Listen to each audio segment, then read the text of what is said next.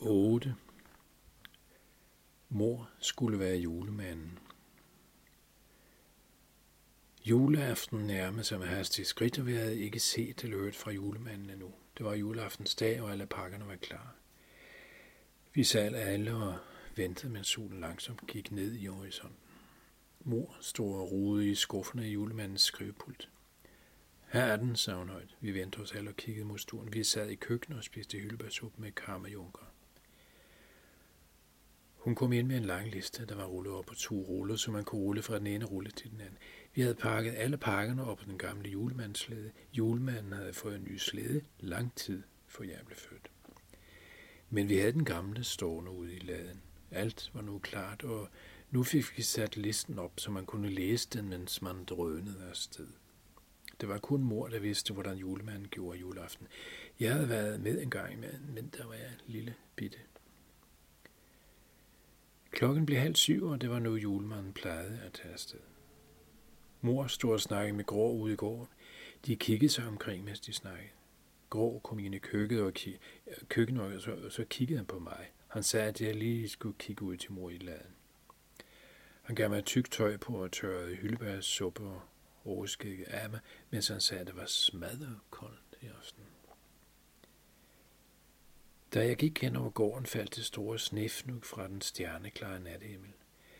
Der blæste ikke en vind, og det var helt stille som under en dyne. Man kunne kun høre nogle renstyr trampe lidt og pruste, og ind slog en prut.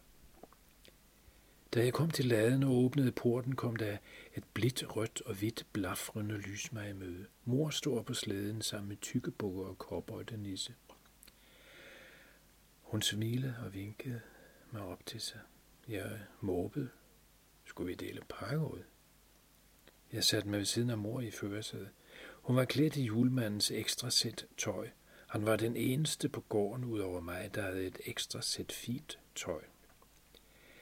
Der var hyldeblomstsaft i en termokan og fire kopper under listen med alle navnene på dem, der skulle have pakker i år. Jeg havde lært at læse sidste år, og det var nu min opgave at læse op af listen, mens vi fløj rundt. Det røde og hvide lys bredte sig ud over gården, og alle nisserne stod trætte og vinkede. Da vi langsomt gled ud af laden og lettede ud over markerne, vendte jeg mig om og kiggede på Grå. Han stod lidt for sig selv og blinkede til mig op i luften. Jeg synes, det var gået i evighed over, at aftenen var vældig lang. Jeg var stadig frisk, selvom klokken var tre om morgenen, da mor stod og skulle aflevere den sidste pakke. Let som ingenting gled hun ned i skorstenen. Jeg havde undret mig over, hvordan hun kom ind i en lejlighed, hvor der ikke var skorsten. Hun sagde, at det var noget, man først lærte senere, når julemanden syntes, at man var klar til at lære det. Mor havde smilet hele aftenen og været glad. Hun havde, været, hun havde næsten lignet julemanden flere gange. På vej hjem så vi et lys hen over isen langt væk. Det kom hen imod os. Da vi nåede hen til bjergene ved kysten, der hvor stranden er om sommeren, kunne vi høre et højt råb.